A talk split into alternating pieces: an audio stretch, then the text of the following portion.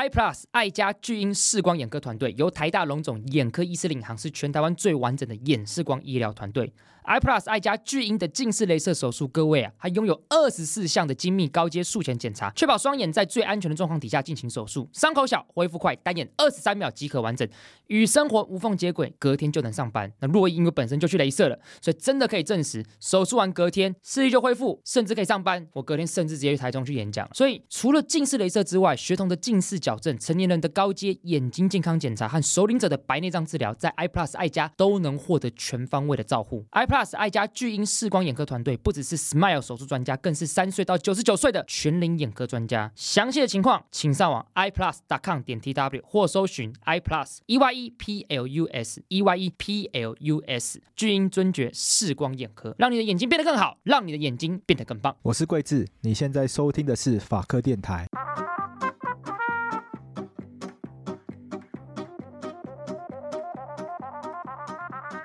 你要聊蓝白河吗？蓝白河，我今天本来想要聊蓝白河，但是因为洛伊最近身体不太舒服，有这种不然我哦不然我们就先聊这个好了，没关系。好啊，如果你要找我客串政治归政治，然后我可以来贡献蓝白河。那你要不要先讲一下？我怕蓝白很快就不合了，来不及录。哦， 我我我我、我们私讯聊天的时候，你是觉得不会合吗？我觉得不会合。哦，我是觉得会合的。好，我们看，我先讲为什么我觉得不会合。我觉得双方从头到尾都在演戏，双方根本都不想合。啊，我是觉得双方就是在演戏，其实最后会合， 为什么呀？那那为什么要演这个戏？那那那我就是让戏看起来逼真一点啊！不要说他们同流合污，因为他们因为柯文哲必须说服他的选民为什么要跟蓝营合作嘛。对，所以你必须先营造一个他们不合的样子啊。啊、就是说我们有就是不是单纯为了胜选分赃，我们跟蓝营是有很多理念上面在这摩擦的过程中找出共识而合体的，就是要做这足这场戏，选民才啊，不然我我觉得原本柯文哲支持者应该超多不喜欢蓝营的嘛，对啊，对啊，所以必须要让这些人有投票的动机嘛。那如果你轻松的、哦、，OK，合了，那这些人如何有无法合作交动代力？。对啊，这就是洛伊觉得蓝白不可能合的原因，因为没有办法向双方都没办法跟自己的选民交代，不是只有白的选民有讨厌国民党的，蓝的选民也很多讨厌柯文哲的，这怎么合？对啊，所以他们现在在行塑的那个外观，就是心、哦，你双方都心不甘情不愿，可是我们要面对一个更大的坏人，就是民进党。所以为了面对这个更大的坏人，委曲求全委曲求，对他们要烘托这个委曲求全的气氛。哦，你看的方我，的剧本写的不错吧？哎、你看的方向完全跟我不一样，你在你的方向是去看有没有什么动机演这出戏，对啊，我的想法是从结果来推，啊、蓝白合的结论，假设白要退，就柯文哲要退，那柯文哲他有什么好处吗？我觉得柯文哲没有太大好处啊，有啊。顶多假设顶多就是立委那边让一些、立委啊让一些啊，选他们区、可以先，因为他不是讲说要内阁制嘛，啊，不可能直接推内阁制嘛。对啊可是我们可以借用内阁制国家的，精概神念吗啊？不是会有那个联合政府嘛？对，那就可可以来分部长啦。对我们不蓝白合，我们让黄国昌当法务部长，有没有票？会有哎、 OK，但这前提是这个承诺要可可信哎、啊就不要如当果选之后不履行。哎、他们那个幕僚这样子都公开了啊。如果最后双方会议结论说要照这样履行，你觉得国民党敢不履行吗？我国在民想党在不爽也会让那那个黄国昌当个一年。我我在想啊，就是譬如说蓝白不合，嗯，就几种结论嘛，蓝白不合，然后蓝白合，我们都假设就是绿营绿绿色赢的情况啦，因为蓝白不合，那他们有人赢的话就实力问题嘛，那没什么好讨论的了。嗯，这蓝白不合，然后最后然后赖幸德赢，那就有那就有这种状况嘛。第一个就是柯文哲的票比国侯侯友谊多，嗯我觉得他现在内心相信会有这件事情啊，他甚至就会比国民党大、啊。嗯那他现在如果蓝白合的话，他身世可能就被国民党吃下去啊，他就变他、哦他可能后面又亲民党化啊、就亲民你党就不是见了。黄分三派的，对，我的想法是这样，就是蓝白合是提早让国民党、民众党变亲民党而已啊，就亲民党后来啊就不见啦、对，蓝白不合，然后用这个蓝白不合的气势去拼出来，民众党的票可以打败国民党，他拿到这个气势，他下一次大选他就他就更不需要，这根本就不会再有蓝白河这个话题了。哦，那蓝那蓝营这边就是没就有有点像时代力量当年的做法啦，啊，对对对对，有点像，对，想要下一次来添那个谭伯高、最伯老这样。对对对，但时代力量失败了，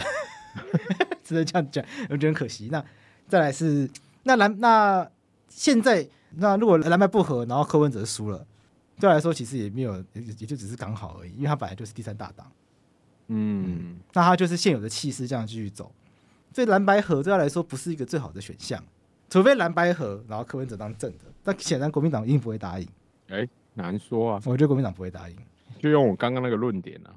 委曲求全吗？对啊，然后部分重要部会由国民党担任啊，因为其实柯文哲本来就有面临一个问题，就是民众党人就是不够多嘛，那四千多个位置没办法海选的这件事情啊，不，问题是国民党不会愿意不当正的啊。国民党是泱泱大党哎、我觉得国民党不当正这件事情是没办法跟他们选民交代的啦。他们有我十三个县市首长，三百五十名议员的样子。对啊，而且我觉得国民党的支持者对于国民党是有一种荣荣誉感在的，嗯黄埔精神类似那样的东西。就现在居然屈居副手，啊我觉得很多啊，蓝对啊，营所以他们要演出那个委曲求全的戏那嘛那委曲求全为什么要去搞那个？就是在初选的那上面去搞一些奇怪的东西去卡别人，就提啊，出这那样戏演才会真啊。那你现在怎么下台阶？你把他，你把他那个金普中现在喊那么高，说要做这什么全我国跟你式讲，仿这个真很很容易下台阶。他们现在第二，我刚刚开录之前看划手机看到，就是第二次还是没有结果。其实呢，这个很容易解决啦。啊我猜他们下次就是比如说那个全国投票占几趴，民调占几趴，然后来解决这个问题。哦，OK 解决啦， OK，不容易。啊，剧码都想好了啦。哎、我我这些剧本如果有照我的演，啊我我发二十块几百。靠腰太少了吧？不然我们直接赌这个那蓝现在鸡，我我今天我看了什么阿亮鸡排，因为那个鸡是用肉回碟，然后调调酱七十块嘛，那那我就是发一百块，一百块七千块可以。如果全部的巨码按照我的我所讲的，不是只有蓝白盒哦，那我还按照我的巨码好，如果你的 剧，七千 OK。那我们要赌吗？蓝白合跟蓝不合赌啊，赌注是什么？就鸡排。但是你刚刚变成蓝白合，你要请客没有，我说蓝白盒，然后按照我的这个剧本哦。那那什么情况下？那我右反正就是认为蓝白不会合啊。哦，蓝白不合，按照你的剧本，柯文哲变成第二大党啊，你也是一百块，那他我们都请阿亮好了，为了占取他那个调降鸡胸肉，啊那你要在台北请，在台南请，都可以啊。好啊，蛮好玩的。好，记得哦，要立这个那我 flag 们立 flag，好记得哦蓝要白记得合请你他请吃客鸡排，蓝白不合我请客。啊哎、，就自己讲的命中就要请客，又不是很可怕对 是吧？他不是讲了不中才会请客吗？没有啊，照你的就是讲讲了中要请客啊。好啦代表好啦我们好啦神机妙算好好，中了请客，蓝白若好不中合，好，然后啊啊不柯文，合。哎、那我要附附一个附了一个条件吧，而且柯文哲要票要比侯友谊多我觉得 你感觉钦定了。啊！你不是觉得会合，我是 觉得好啦，我还是觉得会合啦，我觉得会合啦。然后最后蓝白合若将将会有请客，蓝白又蓝白不合我请客，干那我也希望蓝白合要翻了，这也是一笔因钱。为我觉得你你的那个柯文哲大于侯友谊这个感觉，好像是目前的跟目前的态势比较明显，对啊，目前态势是这样啊。喂，对我才会觉得柯文哲所以你立的 flag 在于侯友谊不会退。而且我觉得柯文哲他们咬定侯友谊不会退，所以他们这个时候丢这东西出来。我还有另一个想法是，我觉得他们就双方都要做一个局，让蓝白不合的罪名不要放在自己身上。哦，所以这一局为什么演这么久，就是因为双方都要把错过错推到别人身上。像在法院谈和解的时候，有时候不就是双方明明就不想谈，可双方都在哦律演师。律师还要演给大家人看。第一个律师给当事人看，说和解不成不是我不是我搞的，是对方不愿意谈，或者对方姿态太高。另外是另外一个就是很常看到双方都要演给法官看，而、我们都很有诚意，但是对方没有诚意，嗯所以就是大家对方才是坏人，对这对方双方都要利用和解这一局给法官一些印象分数。哎，我很认真想要谈，但对方怎么都开这个价钱，对方都不愿意让步什么的。所以我感受到的是这样的气氛，双方都不想谈，就双方因为被赵少康这些人逼的，必须要出来谈。哎、那你觉得金普聪那个美国式初选，其实这个哎其，实我很赞许，我很喜欢这个初选方式。我觉得对柯文哲来说确实蛮不利的。啊我觉得柯文哲确实，如果走这个美国式初选的话，他应该蛮不利的，因为民调是用用整个台湾的样，假设用整个台湾作为样本去抽嘛。嗯，可是这可是民调的母体，不代表会走走出来投票的母体嘛？就是那个投票的积极性啊。对，一个是空气票，呃空气票只是说这些人可能嘴巴上说支持柯文哲，但他不会出门投票，他可能有各种各样理由，他可能回家麻烦什么的。但如果你要在各地设这个初选站的话，会不会遇到一样类似的问题？第一个是有没有人愿意走票走出来投票，然后那再来就是这些投票站，可能有些可能都他就会他就可以深入到很多比较偏向的地方，什么花莲山上啊、台东海边啊、屏东的什么地方去啊，那些地方就是本来就都不会有柯文哲的的那个支持难说啊，柯文哲的选民现在就是年轻人比较多啦，那侯友宜侯友宜选民就是老年人比较多啦。那你怎么觉得年轻人没有去投票的动力？那他们搞不好就觉得金普通这样很讨人厌。假设年轻人有投票动力好了，因为那些初选的投票站在乡下都普设的话，那老人不就票？那表老人票反正可以被可以被放大，嗯，对，因为老人票可能并不是一个容易被放大的，在这个在这个模式下面，我觉得老人票就有机会被放大。就是应该说金普通的战法比较像在讨论动员可能性啊，对，那国民党的动员力一定是比一定一定比民众党大、啊。就组织力量比较大。对啊，而且讲白了，你你突然要设那么多投票站，你还不是只能设在国民党党部里面，或者啊没有是双方一起射啊，就是那租民进，界国小啊但，是民众党没有那个人力啊，所以实际执行一定要大量仰赖民众民国民党的资源嘛。民众党毕竟是小党啊，你说民进党在各县市都有党部，他可能就是在某一个大楼里面有一层楼而已。你你要到每个你要到每一个乡镇都有民众服务所，嗯哎、你小看民众党，民众党前阵子排黑条款还没有出来之前，他每次收了很多地方人士啊，这个我不敢讲什么意思，不要在节目上乱给人家哎、听。新闻是这抹样黑讲的、啊。好好好好好，OK，我说收一些地方人士而已，有没有说怎样啊好？好好好好，譬如啊嗯苗苗栗县县长这 种，大概就这个意思啦。所以我觉得嗯比金普通那个，我觉得很值得讨论，但我觉得嗯不利民进党。我觉得金普聪那个是我理想的初选方式啊，因为我一那直没有这么喜欢用民调作为初选的方式。你觉得台湾真的适合吗？譬如说民进党下次这样搞，民进党早期是这样，然后后来是有一些人头党员的争议。以前民进哦党是实际投票啦，啊只是它是党员投票嘛。嗯，啊，我觉得这个东西可以考考虑，可是我怎样都觉得用统计学上面的民调，不是说民调不准，而是说用统计学的民调作为基础，我觉得没有它的真实性。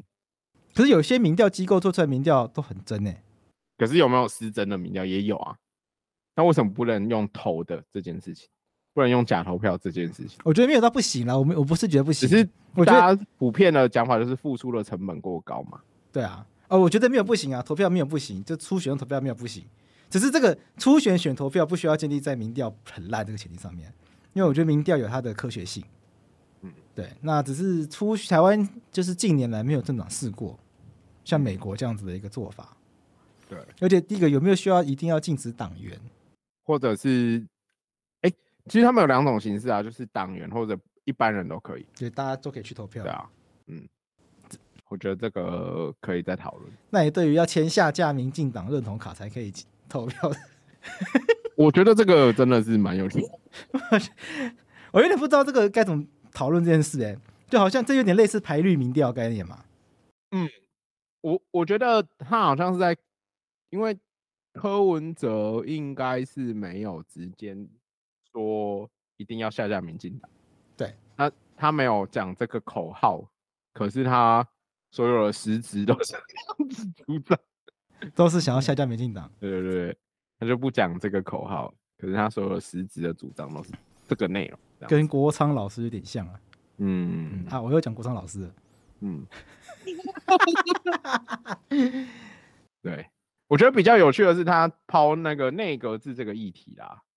内阁制这一题，大家有兴趣的话，大家可以去听大黑的召唤法力，它有非常详尽的说明。哦那你记，你但你我记得你跟洛洛伊都不太支持，哦，我不支持内阁制啊，为什么？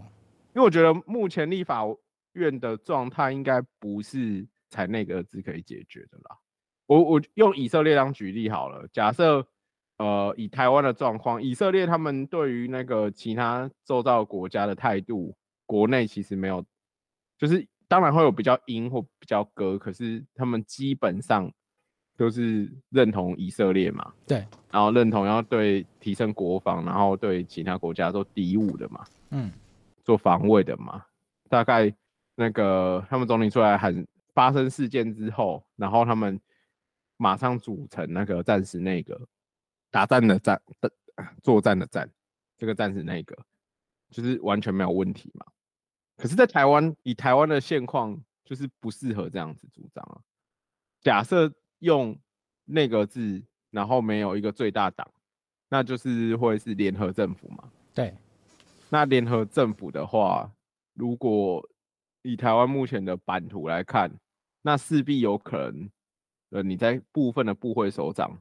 因为真的要打仗了，你哪个就是要每一个大家有共同一致的目标啊。可是台湾应该好像组不出这个共同目标的内阁，会对吗？？然后再来就是内阁制好像有一个优点是，就是可以监督，嗯哦，而且就可是以普遍对内阁制认为的优点是嗯可这以样监督，因为然后包容对小党，不 OK 就倒对戈嘛，然后就换最大党，换民意嘛。其实我们就从英国的状况，可是这个这个跟台湾普遍希望的社会好像又不那么像，对不对？哦，台湾希台湾望普遍的希望是希望长政局治稳久定安嘛，对啊，蓝绿不要恶斗嘛，哦内阁制可是他可能是会提了一恶个斗的更严重，对，提了一个 更容易恶斗的，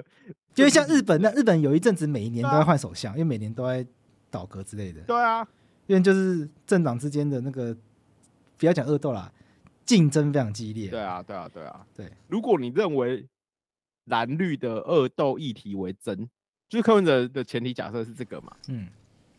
我会提内阁制。 对啊，我觉得这个盘算非常打到点啊，嗯因为蓝绿越恶斗，民众党越有生存的空间啊。嗯，就蓝绿越恶斗，民众党的版图就越大，因为讨厌蓝绿恶斗的人就越多。民众党就专门吸他们的粉丝的特性，就是民众党的 DNA，我觉得就我觉得就是蓝绿一样烂。嗯，所以蓝绿越恶斗，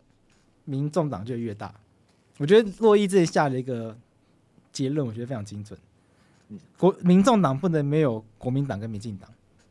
哦。然后实质的力量就是希望国民党跟民进党都不见。然后我觉得，我认为现在虽然会有人，就是像他们会觉得，比如说总统没有做国情报告啊，总统不受监督这个，可是我觉得总统制国家本来就是这样子、啊，就是我们这个比较倾向总统制内容的宪法，就是会导致这样子的结果。就像美国美国总统也不会去被咨询，对而且美国总统去做国情咨询，就讲完就会走，嗯，他也不会他不他也不会留下来问问题。对啊，那那个立法权的问题在于，他要控制，就是他要有办法，就是不要让行政权妄为嘛。对。那大家的普遍的担心是，一个党里面普遍都只有一个声音嘛。对，对不对？那可是这不一定是常态啊。其实这次那个美国那个麦卡锡，麦卡锡对对对对，他没有成功，他被他被废他被掉。罢 免，对啊，就是党内有其他声音嘛。对对，虽然那个这个这个结就是这个结果到底好不好，就是见仁见智，就是因为他们党内有一些比较可能极端的事情，可是这代表着假设一个地方的那个民意可以更多元的话，或一个党里面的党民意可以更多元的话，那就不会有立法权没办法监督行政权的问题。嗯，就是我们怎么看待立法权这件事情。我觉得台湾要改内阁制，还是要怎么改？我觉得讨论方向上比较不会是啊，因为啊那个、因为内阁制很好，还很难啊，十八岁公民权都没有成功了，我们、而且其实其实都其实都是白谈，因为根本就啊都是修宪白根本修不过去。对啊，不过我觉得理论就就就算要谈的话，我觉得方向就是台湾的，如果认为权力彼此之间无法相互制衡的话，那应该就去找出不不能制衡的原因是什么，看能不能有对症下药的方法。不一定是提内阁制出来了，当然我觉得要不要改成内阁制这个问题本身可以讨论，那就要讨论面向就要更大了，那就要去看看面内阁制它是不是真的适合台湾现在的政治生态。那我会觉得其实这题我没有答案啦，因为我觉得台湾的问题不是出在我们是总统做那个字，而是出在而且如果要变内阁制往下讲，就是其实内阁制你必须要产生足够多的立法委员啊。嗯那再就是我们就要往上讲，现在的台湾立委的人数够不够？我们总共是几席啊？一百一十三，一一三嘛，嗯，那就是两千三百万人，一百一十三席嘛，对啊，所以大概两万人一席，除以一一三，没有啦，二十万人一席你啊啦这。二十万数学太烂，不好意思。 对啊，二十万人一席。那个举例来说好了，这边因为我手边有一本这个书，就是我我之前看过，就是一直觉得如果要讨论内阁制，势必要讨论英国的议会。这本书就叫《英国国会对对对， How Parliament Works》。然后他们英国议会就是有在算说，比如说他书里面就有讲到，英国的人口是六千一百万，嗯，那他们的那个平均每位议员代表了九万，就是将近十万的人啊，其实台湾所的以他们台湾的一半而已，一一倍啦，就是九万十万，他们不是二十万吗？对啊，对啊，所以就他二们是，分之一，所以他们台所以湾的一半呢、啊他们选出更多的议员嘛，对对对对，对哦，你是哦，对了，我们对讲我们讲的东西不一样，你讲的是他们的人数更多，那我我讲的是每一位选立委服务的选民。对我们每位立委平均就是二十万，要服务二十万人的选民嘛， OK，他们平均服务十万嘛，嗯那就代表虽然议员变多，可是就代表不同的民意更能彰显。嗯，我觉得是这应该是那个是很重要的一个重点。那这当年为什么要把它砍半？ 要问一下，要去问一下林英雄先生。 哎、这个哦这个会有一个敏感的话题，因为当年砍半其实是跟那个林义雄先生很有关系的。对，就很想知道为什么他会坚持要砍半。对那他的为什么啊、我对他这个人没有意见，可是我对于他这个主张，我觉得不能蛮理解，怪对不对？对我不不不解。不知道他的脉络是什么，就他到底是对基于什么样的想法认为就我的记忆，他其中一个脉络就是，或者台湾普遍人民会觉得立委没有在干嘛，浪费钱，那么多立委都都在立法院里面打架而已。就是对嘛嗯？OK，就是这个论确点确实是有这个，会应该会有这个论点。对，对，那可是反过来讲，那个砍半我觉得有点莫名其妙。维基百科是说，两千年的时候就开始有立委减半运动嘛。最早提出者是张学顺，是曾经担任新竹县的立法委员。然后后来徐国勇、王信南、林义雄都有加入推动。哦那主张是，嗯，我看一下啊，呃，执政党与这一党强烈对立，立委议立法院议事效率低落，所以部分民进党人士与民间政治社团社团组成台还以及后来的台湾团结联盟开始积极推动立委席次减半运动。他们认为国会乱象横生，因为立法委员过多，让立场极端和素养不佳的地方型政客进入国会，造成台湾政治混乱。对啊，所以我比如说我们在讲说什么少数的空间很少被彰显，嗯，其实这个都是原因嘛，哦，单一选区两票是原因嘛。可是假设我们也没有想过说，即便单一选区两票制，是不是有可能我们增设更多政党比例代表制的人？对，那你就是让更多不同的意见可以进入立院。我觉得这是一个，如果你要朝内阁制的方向去做的话，这是一个得思考的方向。看起来那个脉络跟阿扁时期掌握行政权无法掌握立法权有关呐、所以所以立法院的国会乱象丛生嘛。这只对只是这个解法，从减少立法委员席次，可能还是要去请教林义雄先生为什么当时是不是有这样的想法，还有还有徐国勇，嗯，然后我补充一下，就是这本书它里面有讲讲到说，比如说意大利众议院，他们大概也是九万多人代表一个席次，西班牙大概十一万人这样子。就你学理上面就是十万个人有一个国民国会议员，嗯，合理吧。可是美国是六十七万人有一个众议院，哦 OK，那美国本来就是个比较奇怪的国家，可是美国不是那个字啊，对，美国是总统制啊，所以不是那个对字啊就无所谓。像对印啊，我觉得全，我记得全世界议议所以员你最多是印度，你总统制的话，你让每个立委的代后面代表人越多，比较有办法跟行政权拔梗吧，对啦。应该是这样子的想法。哦那、啊可是你内阁制就不不能这样子想。因为内阁是就，哦而且如果要变内阁制，其实是那个立法院要先重盖了， 需要吗？就真装一些你椅可子进以去有办法像那个英国那样两边对话互吵， 啊哦，你要像英国一样辩论，那很那很这样帅才欸，爽啊！那个很哎，这帅样，很爽哎，老实说这样蛮爽的，有道理。我我觉得那个很好看，而且他们讲话都超靠北。我记得那个那个谁啊，那个披头散发的那个前首相叫什么名字？Johnson。张神， Johnson 不是也就是酸吗？他就是张学神学超会嘴人呃的，学学学学， 考逃考逃，就是在那边讲中文，酸那个酸那个反对党的都被中国收买， 学学学学学学你。 哦，我看到天哪，英式的呃英式的直接， 英式的对啊嘲讽就是酸到底，但他就是绝对不会骂脏话，绝对不会打人。 OK 好了，蓝白河就讲到这边，然后刚刚那什么内阁之先讲到这边，我们再回来讲一些那个法律知识这样子。我还是以色列那个你有办法聊吗？以色列哦，可以啊，但是可能没办法聊太深。你你以前念国际法会会念差不多的东西吗？以色列的事情略知一二，我不敢说我很熟，但我略知一二。嗯，嗯，以色列的状况，我觉得要聊以色列的话，我可以这样讲，就是现在我们台湾的新闻可能大部分都是挺以色列，或是会讲以色列很可怜。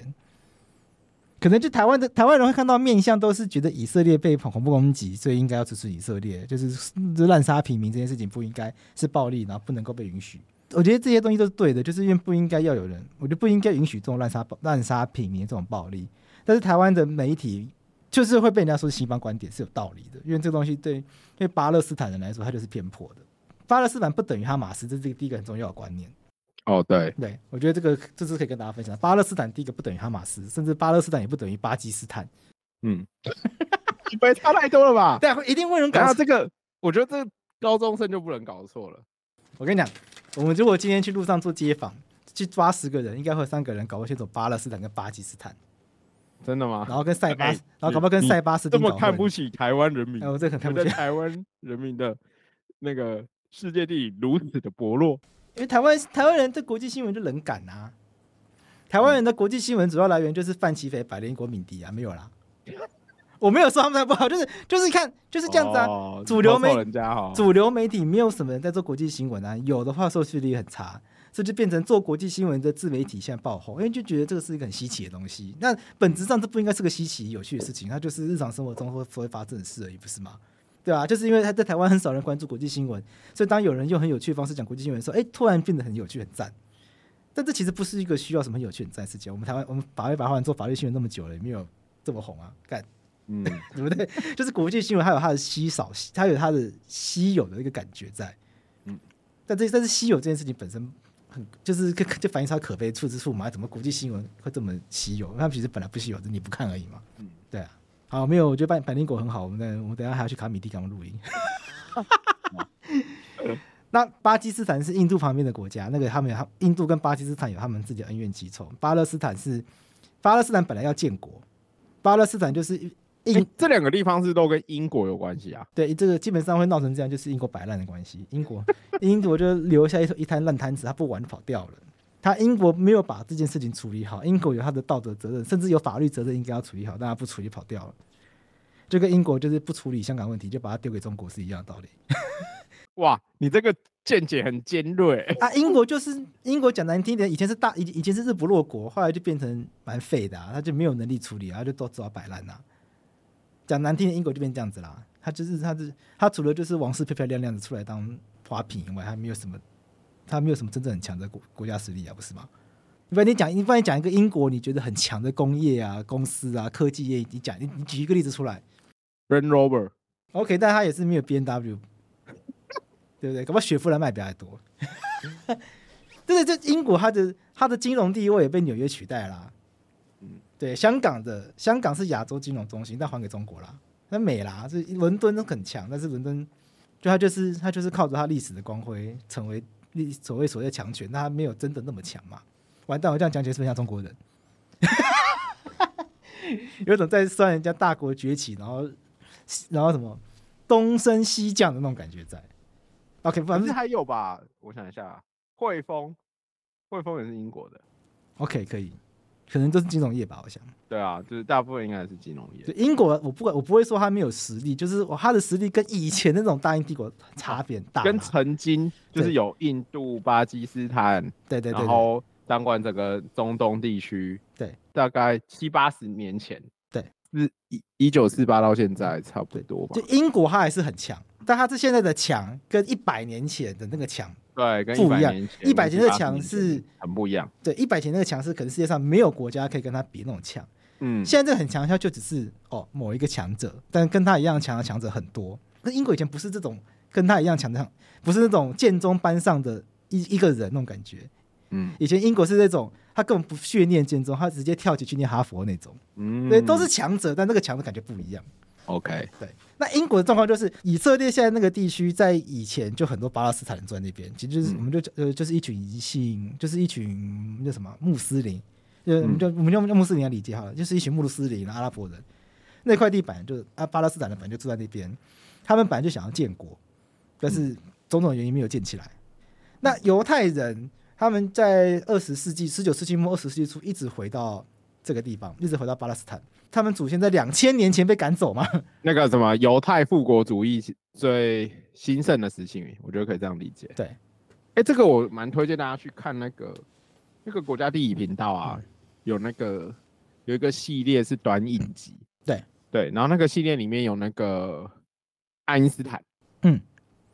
爱因斯坦是犹太人啊，但他因对对对为对对他在二战期间就逃到美国去啊，不然他爱因斯坦对对对搞不好被那个希特勒杀掉啊。对，然后他在欧洲的时候，其实他里面有演到一些桥段，就是在讲那个犹太复国主义的事情。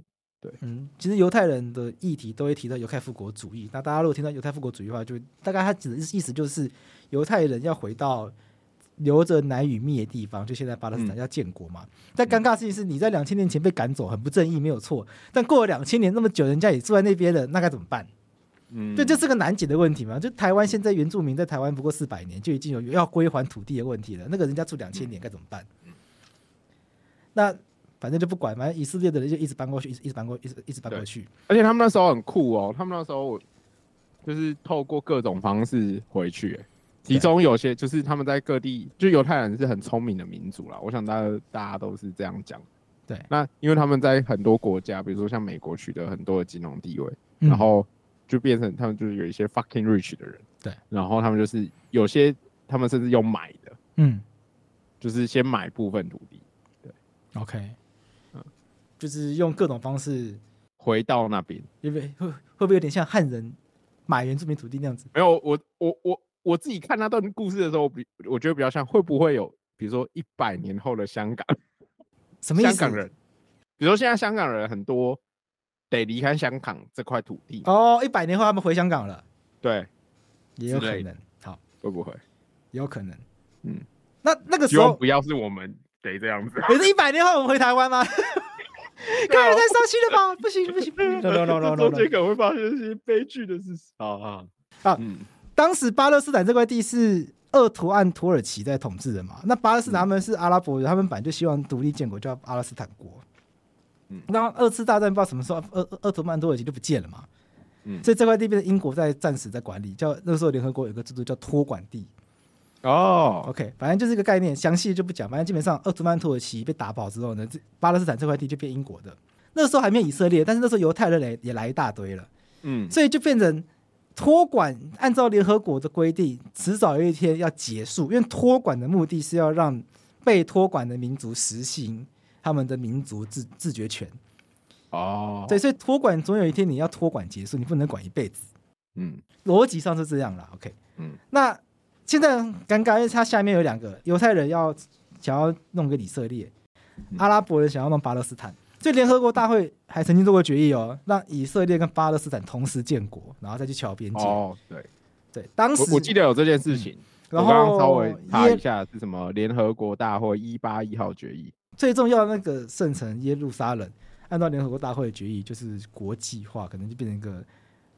用就是就让它变成一个类似国际的城，呃，不隶属于任何国家的一种概念，让它存在在那边。我我在这里跟听众补充一下好了，他的意思那时候联合国的决议的内容是，反正以色列成立一个犹太国嘛，对，就基于他们宗教等等的民族的名字，然后另外一个是那个阿拉伯国，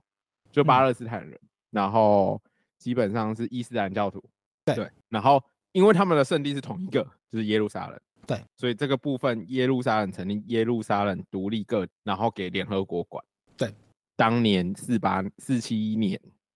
十一月的时候，四七年联他们就做了这个决议，那理论上有这个决议，当时受联合国委托来托管巴勒斯坦这块土地的英国，应该把这件事情搞定。嗯，在英国给人家绕跑就不管，就跑就杀手不敢跑掉。那英国一跑掉，隔天以色列就宣布独立。对，那那个时候因为还没有瞧好，阿拉伯国家基本上也他们也不接受两国方案，就跟现在的中国也不接受两个中国一样。哦，就是阿拉伯国相关的，就是现在的比较像加萨的这些呃伊斯兰教徒，加萨或西。西岸地区，对他们就不爽这个决议，对就是不屌。他们就因为当时可能巴勒斯坦人还比较多，以色列人比较少，他们就觉得干嘛要让以色看列亚成立？明呐，对啊，就是就为什么我要？而且我觉得就跟侯友谊觉得我要当正的一样啊，柯文哲比较小啊。 哦对对对 对对，我觉得从他们的角度，他们可能就会觉得说，就是为什么我要理，一是为什么要理这个联合国的决议，对二是我不一定会输犹太人啊，对啊，就他们待比较久啊，对啊，就打仗。因为按照那个我在网络上看的，就是当时巴勒斯坦总面积有四十三 percent，就是等于按照决议成立阿拉伯国的那个地方的人啊、土地啊，其实都是比较多的。对，对，所以他们觉得就算打一仗，他们也也不会输吧？大概是这样，但就输了，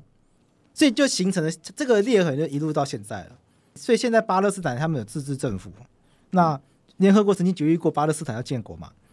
所以后来这个巴勒斯坦自治政府在联合国是有观察员的席次的，这是到一直到最近嘛？对。但是巴勒斯坦自治政府里面，它有很多不同的派系，就是我们用派系来举例好了。哈马斯其实只是一个其中一个派系，然后他们就是有人手段是温和的，希望用温和的方式去解决跟以色列之间的问题，但有人就很激烈。最那因为那个深这个仇恨是那种是那种民族的那种深仇大恨，所以巴勒斯坦里面比较激进的，以及周遭其他阿拉伯国家也有比较激进的，他们就真的把以色列当成最邪恶的存在，他们的目标就是要消灭以色列，嗯，所以就造成今天这个局面，就是以巴冲突一直就是没有办法化解。因为巴勒斯坦里面有比较温和的，也有比较冲突的，然后比较冲突就一直会到以色列里面去做一些恐怖攻击。那以色列因为他们也有他们的民族情绪，我们好不容易复国了，所以以所以以色列只要一被攻击，他们就会反应的也他们也会回击的非常激烈。那最尴尬的就是巴勒斯坦自治政府，因为从头到尾哈马斯就不能等于巴勒斯坦自治政府，可是大家都会觉得是以巴在冲突，不是是应该是以哈冲突。嗯哦，对，因为哈马斯，我们就你就只能，我们就只能把它理解成它是巴勒斯坦的一个派系，但它不能等于现在的巴勒斯坦自治政府。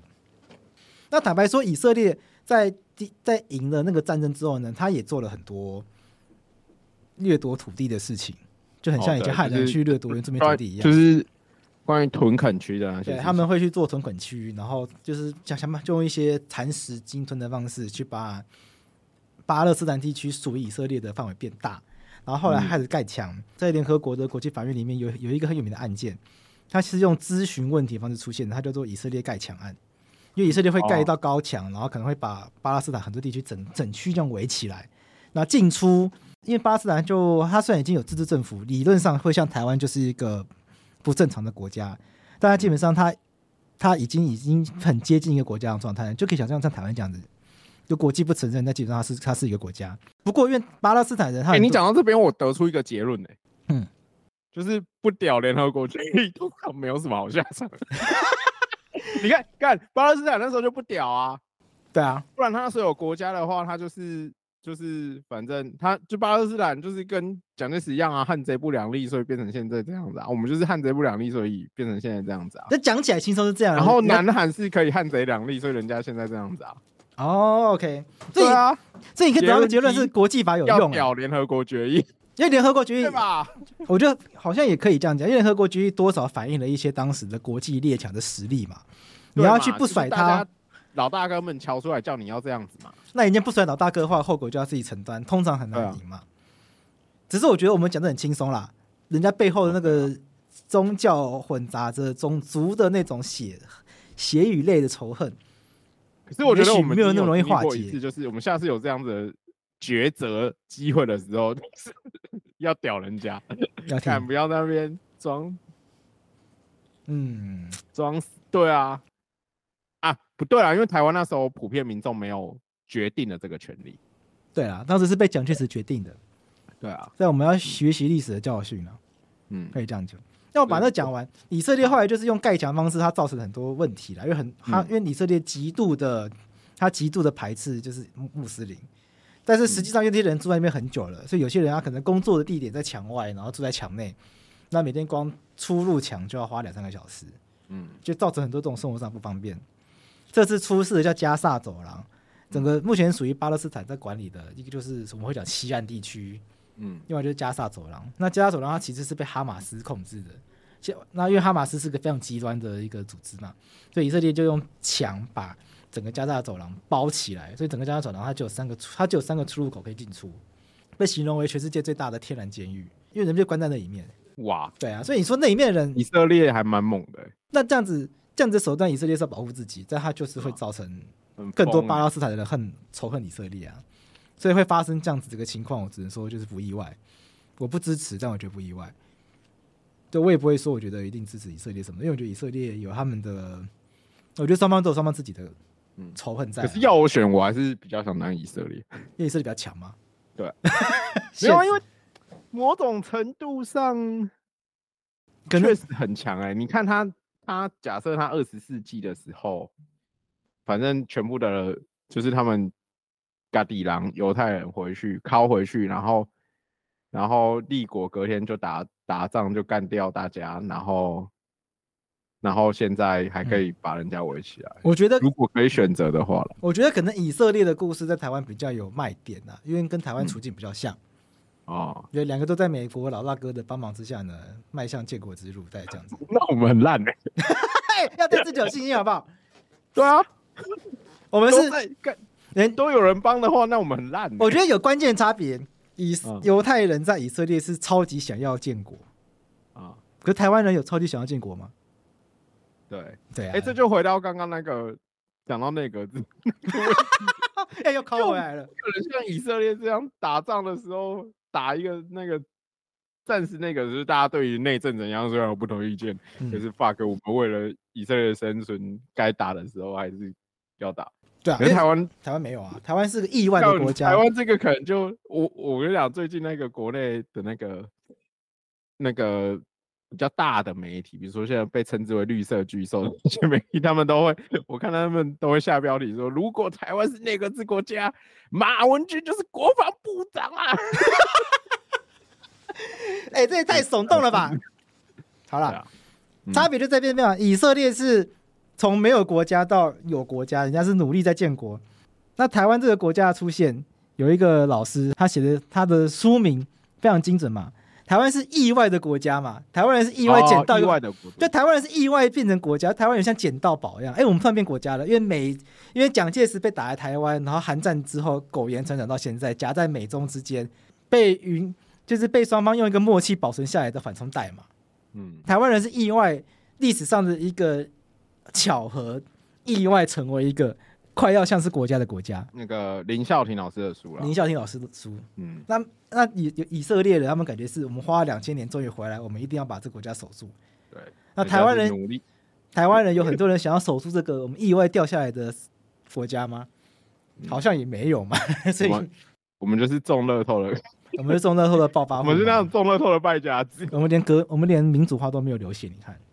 对，对台湾来说，过得台湾人的福报有多好，一切都是理所当然的来了。哇，对，这哇这六十年，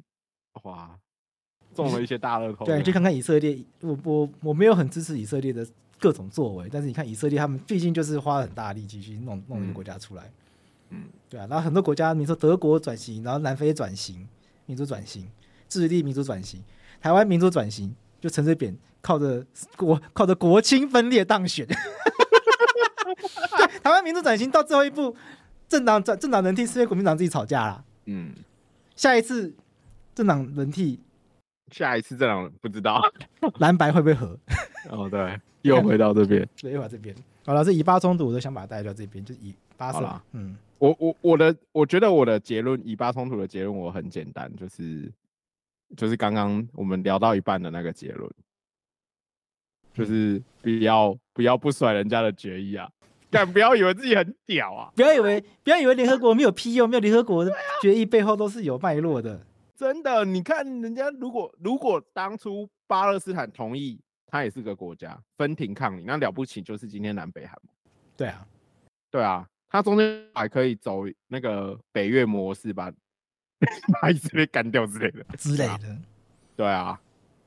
啊，历史上有时候嗯走错一步，后面会变成样，真的没有人知道。对，看这个真是一小步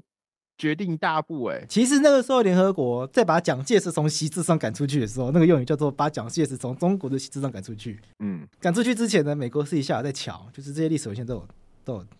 在嗯说服蒋蒋介石接受一中一台或一中两个中国的模式，对啊，就是让中华人民共和国进来，可是中华民国留在里面，或者是嗯中华民国改变台湾，那蒋介石都不要。嗯，嗯，第一个是中华民国中华人民共和国进来之后呢，那谁要当安理会那个中国？哦，对啊，这就搞不定了嘛。然后被、被矮化成台湾，根本就接受啊，啊干台独了。嗯，